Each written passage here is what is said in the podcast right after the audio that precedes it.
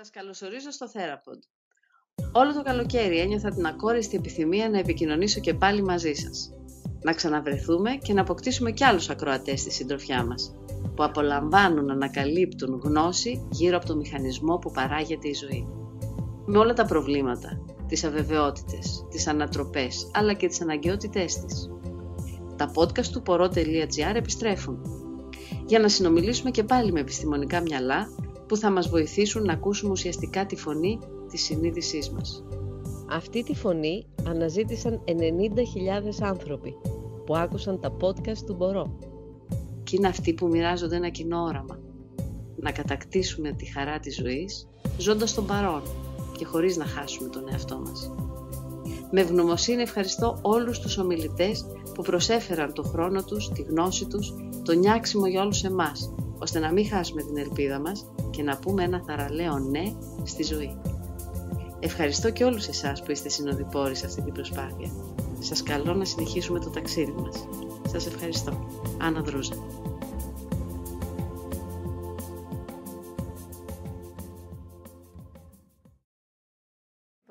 Περνάμε στα παιδιά, πώς μπορούμε να τα βοηθήσουμε να γίνουν και αυτά τα παιδιά, ευτυχισμένα; Τα παιδιά καταρχήν έχουν τη δική τους αφήγηση και, και επιβάλλεται να φτιάξουν τη δική τους αφήγηση. Άρα λοιπόν, φτιάχνοντας τη δική τους αφήγηση, θα δομήσουν τη δική τους πραγματικότητα και τη δική τους ευτυχία. Μα δεν επηρεάζεται μέσα από το περιβάλλον που μεγαλώνουν η αφήγησή τους. Δηλαδή δεν μαθαίνουν από εμάς τους γονείς. Αν πρέπει να μάθουν από κάτι από εμάς τους γονείς, δεν πρέπει να μάθουν τη δική μας αφήγηση. Πρέπει να μάθουν τη δύναμη που έχει η αφήγηση. Ότι αν δεν σ' αρέσει αυτή τη αυτό που βιώνουν σήμερα, αν αλλάξει αφήγηση, μπορεί να αλλάξει και αυτό που βιώνει σήμερα. Άρα λοιπόν, άλλαξε αφήγηση για να αλλάξει πραγματικότητα. Εδώ για να μην παρεξηγηθούμε, γιατί είχε δίκιο σε αυτό ο κ. Σταλίκα, για να μην φανούμε λίγο υπερφύαλοι, υπάρχει και πραγματικότητα πραγματικά βλοσιρή και άσχημη που δεν αλλάζει. Αλλά αυτό είναι ένα 10% των αρνητικών πραγματικότητων που βιώνει ο κόσμος. Τα υπόλοιπα είναι διαχειρίσιμα. Εμείς δεν μιλάμε για τα μη διαχειρίσιμα, για ένα καρκίνο, για... μιλάμε... αλλά μιλάμε για τα υπόλοιπα, γιατί οι περισσότεροι από τα υπόλοιπα βαραίνονται ναι. αυτή τη στιγμή. Να. Μην μιλάμε για τον καρκίνο. Να πω μια ιστορία για τον καρκίνο, αλλά δεν είναι της ώρας, δεν ξέρω αν θέλω να το κάνουμε στο κλείσιμο που έχει να κάνει με αυτά ακριβώς που λέγαμε. Αλλά ναι. τα παιδιά μας ρουφάνε και ρουφάνε κυρίως αυτό που εμείς μεταφέρουμε μέσα από τον τρόπο που ζούμε τη ζωή μας. Πού το λέει αυτό, ότι μην ακούς τι λέω; Όχι, τα, τα, τα, τα, έργα σου είναι πιο δυνατά από τα λόγια σου. Τα έργα είναι πιο δυνατά από τα λόγια σου ή πώς το λέγαμε, ότι οι πράξεις σου φωνάζουν τόσο πολύ που, που δεν, δεν ακούω τι λες. Αυτό. Έτσι και ότι ο τρόπος που ζω τη ζωή μου είναι πολύ πιο σημαντικό από αυτό που λες στο παιδί σου. Όταν δηλαδή εσύ είσαι μέσα στην τζίτα και το βλέπει αυτή την ενέργεια και σου δεν έχω τίποτα, δεν έχω τίποτα, το παιδί το βλέπει. Ότι τα διπλά έτσι. μηνύματα που λέτε. Τα διπλά μηνύματα και τα λοιπά. Άλλο του δείχνεις και άλλο Ακριβώς. νιώθεις. Έτσι. Άλλο του λες και άλλο του δείχνεις. Ένα από τα σημαντικότερες εξελίξεις που γίνεται τώρα στον χώρο και μάλιστα θέλουμε να το φέρουμε και στην Ελλάδα είναι η θετική εκπαίδευση. Ακριβώς. Που η θετική εκπαίδευση έχει στο να κάνει με το πώς βοηθάμε στα παιδιά μας να βιώνουν συναισθήματα, να βιώνουν και θετικά και αρνητικά συναισθήματα, να έχουν ένα συναισθηματικό έλεγχο, να αναπτύξουν έννοια της εμπιστοσύνης, το trust που λέμε, να φτιάξουν δεσμούς. Γιατί αυτό που βρίσκουμε εμείς είναι το ότι, αυτές, ότι όταν τα παιδιά από μικρή ηλικία αναπτύξουν αυτέ τις ικανότητες, τα συναισθήμα, συναισθηματική τους επάρκεια, είναι πιο βιώνουν πιο περισσότερα θετικά συναισθήματα, έχουν εμπιστοσύνη, δεσμούς με άλλους ανθρώπους, τότε αναπτύσσονται συνολικά πολύ καλύτερα και γνωστικά, οπότε μαθαίνουν πιο καλά, έχουν καλύτερη γνώση, είναι πιο έξυπνα, αλλά είναι και πιο ολιστική η ανάπτυξή τους. Είναι δηλαδή και συναισθηματική και γνωστική, αλλά και η προσωπικότητά τους αναπτύσσεται πιο ισορροπημένα. Τώρα με αυτό που περνάμε, η κοινωνία της αυθονίας αρχίζει και αλλάζει. Γιατί όλοι λέτε ότι αυτό φταίει. Η κοινωνία, της αυθονίας δεν ξέρω πώς μα αλλάζει. Εγώ έχω πραγματικά προβληματιστεί και μιλάω και με συναδέλφους μου στον Καναδά και στην Αμερική που τα παιδάκια 3,5 χρονών πηγαίνουν στους παιδικούς δαμούς με μάσκα. Uh-huh. Και ένα από τα ερωτήματα που θέτουν τώρα οι αναπτυξιακοί ψυχολόγοι είναι τι, τι κάνουμε στα παιδιά μας όταν τους περνάμε το μήνυμα ότι πρόσεχε τη ανασφάλεια, της αβεβαιότητας, του φόβου και όταν τα παιδάκια παίζουν με μάσκα που τι σημαίνει πολύ απλά αυτά; Όχι κοντινότητα. Ότι δεν έχω, δεν επικοινωνώ. Όχι μόνο την επικοινωνία. Δεν, δεν έχω όλο το πρόσωπό σου για να βλέπω τις εκφράσεις σου. Ένα από τα πρώτα πράγματα που μαθαίνουν τα παιδιά σε αυτήν την ηλικία, την 3 με 6 χρονών, είναι να διαβάζουν το βλέμμα. Να καταλαβαίνουν πότε είσαι θυμωμένη και πότε yeah, είσαι χαρούμενη. Σε, σε πότε χαμογελάς και πότε ζηλεύεις. Σε, σε όλες τις ηλικίες. Τότε μπαίνουν οι βάσει. Όταν λοιπόν εγώ τώρα στα τέσσερα χρονών παιδάκι του είναι κλεισμένο και δεν βλέπει το πρόσωπό σου και δεν καταλαβαίνει τις προθέσεις του άλλου, το τι που πηγαίνει, αν με αγαπάει, αν με θέλει κτλ. Δεν ξέρουμε τι θα δημιουργήσει, τι αναπτυξιακά προβλήματα θα δημιουργήσει αυτό στα παιδιά. Δεν υπονοώ να μην βάζουμε μάσκες. Ναι. Υπονοώ ότι είναι μια καινούργια κατάσταση η οποία πρέπει να τη δούμε μπροστά μας γιατί έρχεται και μιλάμε και για ψυχική υγεία σήμερα. Ναι. Όπως επίσης δεν ξέρω, τώρα αρχίζω εγώ το έχω πάρει ροδάνι και δεν βάζω στόμα μέσα. Ναι, ναι. ότι το ότι δεν ξέρω τι θα γίνει με αυτή την αίσθηση ας πούμε, της, της, της, της φυσικής απόστασης. Και το λέω και σας αναλέω και θέλω να γίνει trendy. Δεν μιλάμε για social distancing, μιλάμε για physical distancing. Χρειαζόμαστε social proximity. Ότι δηλαδή αυτή η απόσταση που έχουμε. Ποιο είναι το, πείτε μου την ευεργετική ιδιότητα της αγκαλιάς και του χαδιού. Ανθρώπινη φύση, εμείς οι άνθρωποι δηλαδή, από πειράματα και από τα, ζώα, από τα άλλα θηλαστικά αλλά και από εμάς, ξέρουμε ότι η επαφή, το χάδι, η αγκαλιά, Πώς το έλεγε ο Χριστιανόπουλος, το, το φιλί ενώνει πιο πολύ, γι' αυτό το αποφεύγουν οι πιο πολλοί. Αυτή η επαφή που έχουμε μεταξύ μας είναι πάρα πολύ σημαντική για την ψυχική μας υγεία. Είναι για την ευεξία μας. Για, το, που λέγαμε, για, το νοσο, για το νοσοποιητικό μας, για την ψυχική μας ανθεκτικότητα. Αυτό, αυτό. Και τώρα εμείς μένουμε σε απόσταση, δεν αγγιζόμαστε. Δεν είναι, και δεν είναι μόνο αυτό, και ότι έχουμε ενοχοποιήσει το άγγιγμα, έχουμε ενοχοποιήσει το πλησίασμα και το ονομάσαμε κιόλα social distancing. Και λέω γιατί είναι παιδιά social distancing; Τώρα χρειαζόμαστε το social proximity. Ότι εμείς οι δύο πρέπει να είμαστε πολύ κοντά συναισθηματικά. Να είμαστε μακριά, γιατί έτσι απαιτεί η ασφάλειά μας, αλλά... αλλά πρέπει να έρθουμε κοντά κοινωνικά. Να. Οπότε έχουμε και άλλα προβλήματα να έρθουμε μπροστά μας. Ναι, Γι' αυτό εμείς λέμε στο τίτλο μας, που το πολύ καλά το σκεφτήκαμε, την ψυχική υγεία για τα μάτια σας. Δηλαδή πρέπει να κάνετε πράγματα να χτίσετε την ψυχική σας ανθεκτικότητα. Να μην τη χάσεις. Με τους πυλώνες τους έχουμε ολοκληρώσει. Είναι αυτοί οι πέντε, υπάρχει και ένας έκτος. Το έκτο, ε, πολύ εντάχει, είναι, είναι το pain aversion, όπως λέμε εμείς. Δηλαδή, Αποφυγή. Όχι, όχι. Ε. Να το πω. Ε, ο κάθε άνθρωπος από εμάς έχει κάποιες αντοχές και κυρίως μιλάω για τις ψυχικές αντοχές. Και φτάνουν κάποια στιγμή τα πράγματα που έχονται πολλές φαλιάρες ε, που χωρίς να τις περιμένεις και ξαφνικά αρχίζεις και λιγά. Και εκεί που λιγά και λες δεν μπορώ άλλο, δεν αντέχω άλλο και είσαι έτοιμος να σπάσεις, έτσι σου λέει το μέσα σου. Ναι. Πάω, κάνω πάσα πάλι στον κύριο Σταλίκα που, που είπε προηγουμένως μην εμπιστεύεσαι στο μυαλό σου και μην εμπιστεύεσαι και πολύ το μέσα σου, γιατί έχει διάφορους τρόπους που Έχει παγίδες που δεν ξέρεις κτλ και έχει δείξει τώρα η νευρολογική έρευνα ότι αυτό το σημείο στο οποίο μέσα σου λέει δεν μπορώ άλλο, είναι περίπου ούτε καν, στη μέση, ούτε καν στον δρόμο τα μισά. Δηλαδή έχεις να δώσεις τόσο κι άλλο. Δηλαδή, να το, για να το παραλληλήσω με. Δηλαδή, με το... ενώ νιώθουμε να λυγίζουμε, Αυτό. έχουμε άλλο τόσο που θα αντέξουμε. Δηλαδή, για, για, για, να το πούμε όρους, ας πούμε, του βενζίνης, όταν φτάνει ο δείκτης της βενζίνης και ανέβει το λαμπάκι, έχεις περίπου να κάνεις 50 χιλιόμετρα, ενώ έχει διανύσει άλλα 500. Άρα είσαι κοντά στο πολύ στο τέρμα. Στον ανθρώπινο οργανισμό, το λαμπάκι αυτό το ψυχικό, να το πω έτσι, ανάβει, ανάβει γρήγορα. Ανάβει περίπου στο 40% της απώλειας. Άρα έχεις άλλα 60% να δώσεις. Το ξέρουμε αυτό πάρα πολλές έρευνες με πρωταθλητές, με αθλητές και άλλα πολλά, που φαίνεται ότι τελικά εκεί πέρα που είναι να σπάσουν έχουν να δώσουν κι άλλο και τόσο και τόσο και άλλο τόσο. Άρα λοιπόν έχεις δύναμη μέσα σου. Το, το θέμα είναι πώς να ξεκλειδώσεις τη δύναμη. Και ένας τρόπος να ξεκλειδώσεις τη δύναμη, χωρίς να θέλει να ακουστεί αυτό ότι είναι μαζοχιστικό πρότυπο, είναι να συμφιλειωθείς με τον πόνο. Όχι να τον επιδιώξει και καλά, αλλά μην τον αποφεύγεις. Γιατί ο πόνος είναι χαρακτηριστικό της ζωής, δηλαδή είναι μέσα στα πράγματα, είναι, είναι, είναι μέσα στη συμφωνία. Δεν, μπορεί, κανείς, δεν υπάρχει άνθρωπος που ήρθε και έζησε και δεν πόνεσαι. Να πούμε και κανένα τραγούδι, να πούμε και κανένα καζατζίδι να, να, να, θυμίσουμε σήμερα. Να, γιατί ο καζατζίδι είχε τόσε Ξεκάθαρα, γιατί ταυτίστηκαν όλοι αυτοί με αυτό το μύτο, αυτό το συνέστημα. Άρα λοιπόν το κομμάτι αυτού του πόνου. Αλλά τι ξέρουμε, ας πούμε, λέω ένα παράδειγμα χαρακτηριστικό με τον box. Ο boxer όταν μπαίνει στο ring και βρίσκεται σε αδρεναλίνη και μιλάμε για βαρέων βαρών πρωταθλητές κτλ. Όταν φάει κάποιος μια μπουνιά στη μούρη, ο πόνος που νιώθει είναι σαν να έχει πέσει πάνω του τρένο. Είναι πολύ πιθανό να πέσει νοκάουτ και με την πρώτη μπουνιά. Το έχουμε δει αυτό. Mm-hmm. Αν, δεν, αν πέσει, αν δεν πέσει και σηκωθεί τέλος πάντων mm-hmm. και συνεχίζει και τρώει, μπορεί να φάει άλλες 200 μπουνιές και να μην νιώθει. Γιατί, Γιατί αυτή η πρώτη μπουνιά ναι. Έχει, έχει νευροδιαβαστές συγκεκριμένους του πόνου και πάει πάνω. Από ένα σημείο και μετά τον μπλοκάρει το σύστημα. Mm-hmm. Άρα λοιπόν έχεις δύναμη να τα απεξέλθεις. Οπότε λοιπόν τον πόνο μην τον αποφεύγεις. σα ίσα πρέπει να εκπαιδευτείς τον πόνο για να αντέξεις. Ο πόνος σε ωφελεί δηλαδή σε τι; Μαλακώνει την ψυχή. Όχι, ο δεν, δεν, δεν, θέλω, δεν θέλω να πούμε ο πόνος ωφελεί, γιατί εδώ πέρα θα πέσουν ερωτήσεις τρελές και θα φύγουμε μεθαύριο. Οπότε ο πόνος δεν ωφελεί. Ο πόνος... Είναι μέρος της ζωής μας. Ακριβώς. Δεν σου λέω να τον επιδιώξεις, αλλά είναι εδώ πάντως. Θέλω να σου το πω. Αυτό που Μιχάλη είναι ότι η παρεξή που υπάρχει με Δεν έχει δηλαδή κάτι θετικό που αφήνει στο να καταλάβει ο άνθρωπος. Η διαχείρισή του είναι. Για την ουσία ο, ο πόνος έχει μια χρησιμότητα με την έννοια καταρχάς το ότι πονάμε είναι χρήσιμο γιατί κάτι είναι ένα σήμα του οργανισμού ότι κάτι δεν πάει καλά. Καταρχήν, εγώ μιλάω για τον ψυχικό πόνο. Ναι, για ναι. Και, ο, και ο σωματικός και ο ψυχικός το ίδιο πράγμα είναι. Μας λένε ότι κάτι δεν πάει καλά. Ίδιο το ότι κάτι μου λείπει, ότι κάτι δεν μου αρέσει, ότι κάτι μου κάνει κάτι. Να. Οπότε είναι σημαντικός ότι είναι εκεί ο πόνος και είναι σημαντικό και το μήνυμα που μου δίνει. Από εκεί και πέρα πρέπει να τον διαχειριστούμε και να μην τον αποφεύγουμε. Πολλές φορές εμείς θέλουμε να αποφύγουμε τον πόνο ή επειδή Έχω πονέσει παλιότερα, ερωτεύτηκα και πόνεσα, δεν ξαναρωτεύομαι. Τη δεύτερη φορά αυτό... που θα έρθω για να ζήσω, όσο η καρδιά έκανα χαρά, δεν θα ξαναγαπήσω. Ε, δεν βλέπετε ε, πόσοι πολλοί άνθρωποι ε, αυτό φοβούνται να ξαναπεράσουν κάτι που τους πόνεσε πολύ. Εμείς αυτό τι λέει η θετική ψυχολογία λοιπόν, λέει ότι ξέρεις το να πονάς είναι... Λέει ότι να πονάς είναι ανθρώπινο.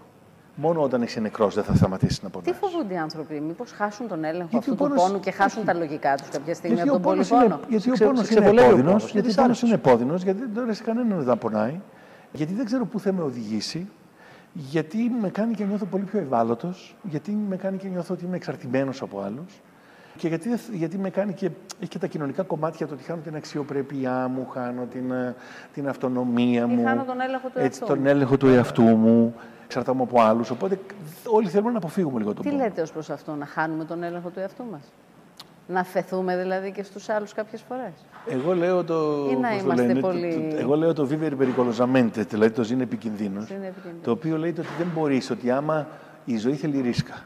Και ότι συνήθως όλα τα πράγματα που έχουμε κάνει στη ζωή μας, τα πιο σημαντικά, άμα τα κοιτάξετε σε ιστορία, το βλέπουμε αυτό και στο δίπλωμά μας που τους κάνουμε να γράψουν την δική τους ιστορία, είναι ότι τα πράγματα τα πιο ουσιαστικά είναι πράγματα που πήραν ρίσκο, που είχαν πόνο και που στη συνέχεια μετωσιώθηκαν σε κάτι ουσιαστικό και πραγματικό. Να το λοιπόν, πόσο πόνος και, και, το ρίσκο θα σε φτάσουν. Απ' την άλλη μεριά όμω, ναι, και... δεν, δεν λέμε παιδιά πονέστε γιατί χανόμαστε, Όχι, ή δεν λέμε ξεσπώνεστε πολύ. Ή δεν μπορεί να πει τώρα να πονέσει και ξανά άλλα. Δεν το αυτό. Αλλά τουλάχιστον να θίξουμε το τι σημαίνει πόνος και τι ναι, μπορεί καλό να βγει μέσα από αυτό. Γιατί όλοι ξέρουμε ότι τον αποφεύγουμε. Μπράβο, είναι μέρο της ζωής μας. Μα γι' αυτό και η θετική ψυχολογία μιλάμε για έννοιες καινούργιες οι οποίες έχουν πάρα πολύ μεγάλη διάδοση, όπως είναι το post-traumatic growth. Δηλαδή ότι μπορεί από τον πόνο να πας κάτω, να το τραύμα δηλαδή και να είσαι σε μια κατάσταση που φοβάμαι να ξανακάνω σχέση. Αλλά αν το διαχειριστείς και πάρεις τα μαθήματα από αυτό, μετά έχεις ανάπτυξη τελείως δυσανάλογη από ό,τι θα περιμέναμε. Οπότε Μάλιστα. λοιπόν αυτό το ονομάζουμε μετατραυματική ανάπτυξη. Μάλιστα. Άρα λοιπόν το τραύμα δεν είναι κατά ανάγκη κακό και μπορεί να οδηγήσει κάποιες φορές με τρόπους περίεργους, τη διαχείρισή του δηλαδή,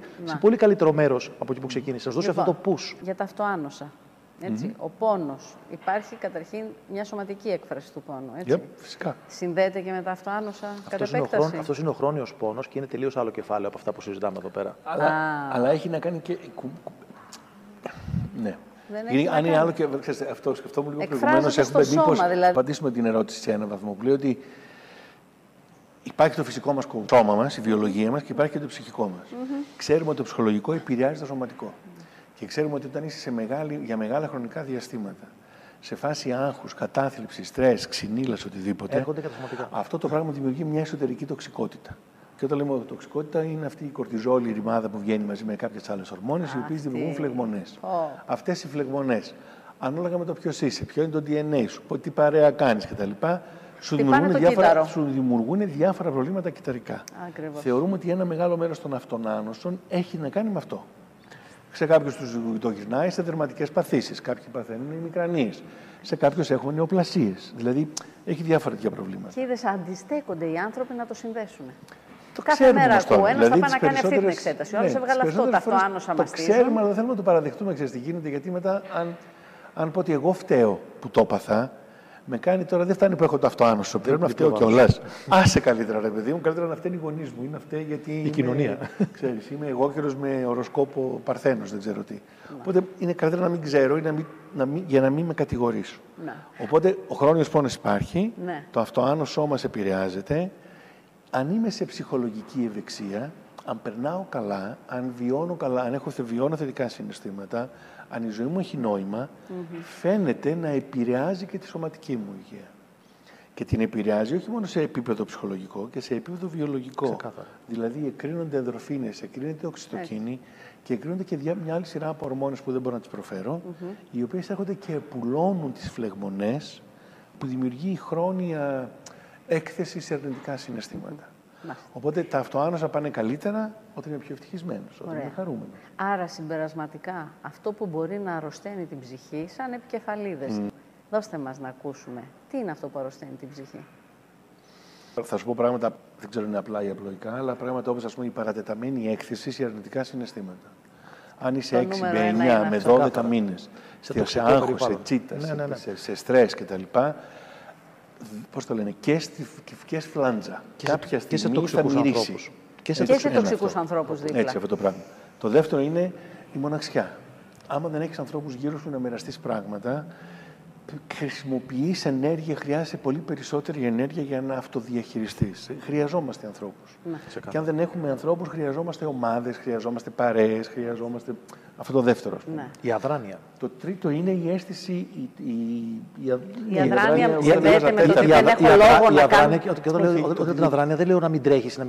Είναι και ψυχολογική η δράση. Έλλειψη νοήματος ζωής. Το να είσαι πρωταγωνιστής σε ένα έργο, το να γίνεται κάτι. Εγώ τη λέμε εκμαθημένη. Αβοηθησία. Ανυμπόρια. Όχι ανυμπόρια, όχι απελπισία. Ε, απόγνωση. απόγνωση. Εκμαθημένη απόγνωση. Ότι κάποια στιγμή συνειδητοποιώ, λανθασμένα λέμε εμείς, ναι. ότι δεν μπορώ να κάνω κάτι γι' αυτό mm. και παραδίνομαι. Η αδράνεια που λέει ο Μιχάλης. Mm.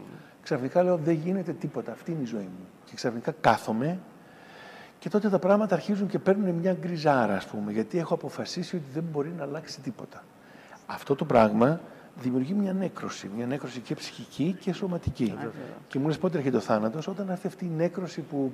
Η ακινησία, βέβαια. Δεν είναι ακινησία. Αδιαφορία δεν, για τη ζωή. Δεν είναι ακριβώς αδιαφορία. Είναι το ότι είναι το δεν πιστεύω ότι μπορώ το να τίποτα. κάνω κάτι για να αλλάξω τη ζωή μου. Και τη λέμε εκμαθημένη η απόγνωση. Ναι. Γιατί ζωντανός νεκρός. Είμαι ένας ζωντανός νεκρός. Δηλαδή κάνω την καθημερινότητά μου, πάω από εδώ, κάνω τι μου πούν, δεν φέρνω αντιρρήσεις. Βλέπουμε τέτοιους ανθρώπους. Υπάρχουν πολλοί άνθρωποι που ζουν έτσι, ας πούμε. και που, γιατί έχουν φάει. Ναι, ξέρεις, Λέει ο Μιχάλης πολλούς κιόλας. Δυστυχώς. Θέλω να θυμηθείτε από τις συνεδρίες που κάνετε, τόσους πολλούς ανθρώπους που συναντάτε, μιλάτε μαζί τους στη διάρκεια έτσι, όλης της θεραπείας που γίνεται. Θέλω να θυμηθείτε και να μου πείτε και οι δύο, όταν τους ρωτάτε τι είναι αυτό για το οποίο θα σας πούν ότι άξιζε που ζήσανε και ζούνε μέχρι το, στο σήμερα. Τι σας λένε για αυτό που τελικά αξίζει στη ζωή τους; Αυτό, δηλαδή θα πάμε, θα πάμε στην ποιήση τώρα. Έτσι. Ε, θα κλείσουμε με λογοτεχνία, θα πούμε σε άλλα παρτέρια. Μα λένε για τι σχέσει του. Πολύ. Για σημαντικέ σχέσει που έχουν ζήσει, για πράγματα, για εμπειρίε που έχουν ζήσει. Μα λένε για τα παιδιά του, για την οικογένειά του. Μα λένε για τα παιδιά του, την οικογένειά του και αυτά που έχουν καταφέρει να κάνουν. Μα λένε για δεύτερε ευκαιρίε, για πράγματα που κάναν λάθο και τώρα δόθηκε μια δεύτερη ευκαιρία να το διορθώσουν και το διόρθωσαν. Mm. Που έχει μεγάλη σημασία mm. αυτό. Μας λένε, λένε για πράγματα που τα παράτησαν και τα ξανάπιασαν. Μας λένε για στόχους που πίστευαν ότι δεν μπορούν να τους πετύχουν και τους πέτυχαν. Μας λένε για εψύχωση, μας λένε για, για, για περιπτώσεις ανθρώπων που τους βοήθησαν να κάνουν κάτι.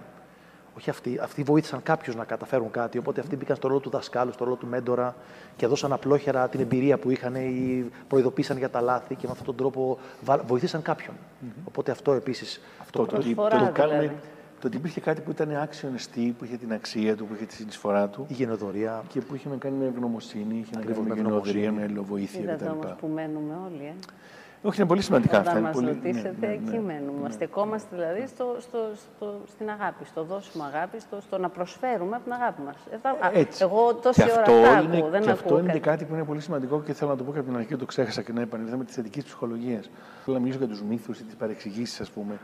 Δεν είναι ότι πρέπει να είμαστε πάντα με στρελή χαρά. Mm. Καθόλου μάλιστα. Έτσι δεν είναι αυτό. Ούτε είναι το ότι απαγορεύεται να στεναχωριόμαστε, γιατί η θετική ψυχολογία λέει ότι στεναχώρια κάνει κακό.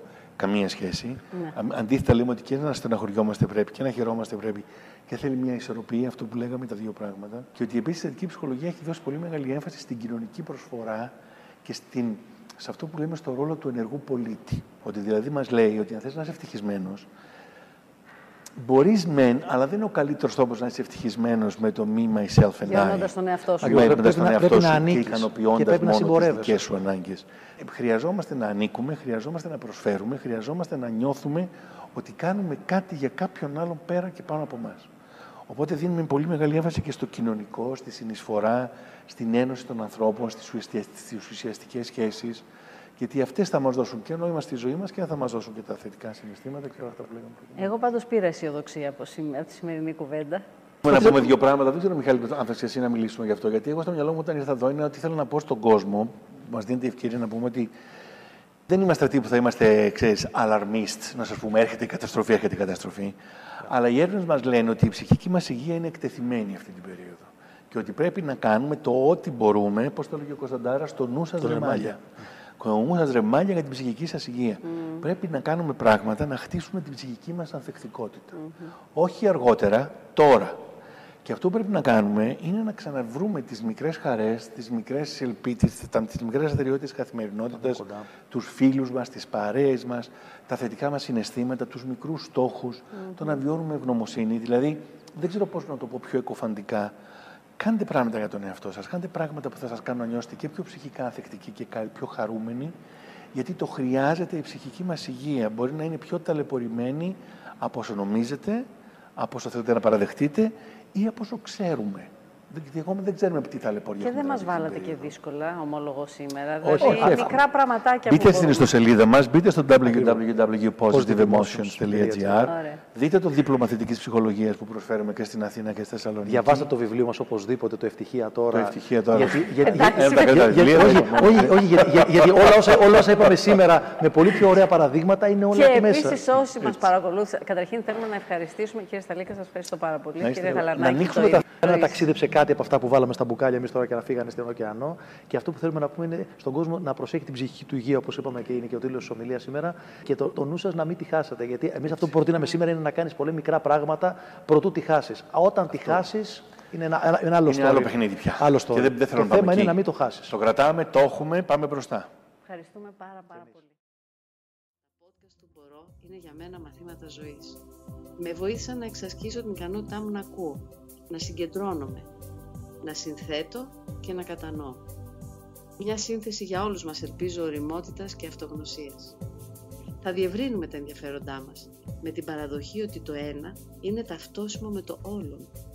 Και όπως η ίδια ιδέα ποιητικά έχει εκφραστεί στη φιλοσοφία του Λάο Τσε, σας θυμίζω, αυτό που η κάμπια ονομάζει τέλος του κόσμου, η ζωή το λέει πεταλούδα.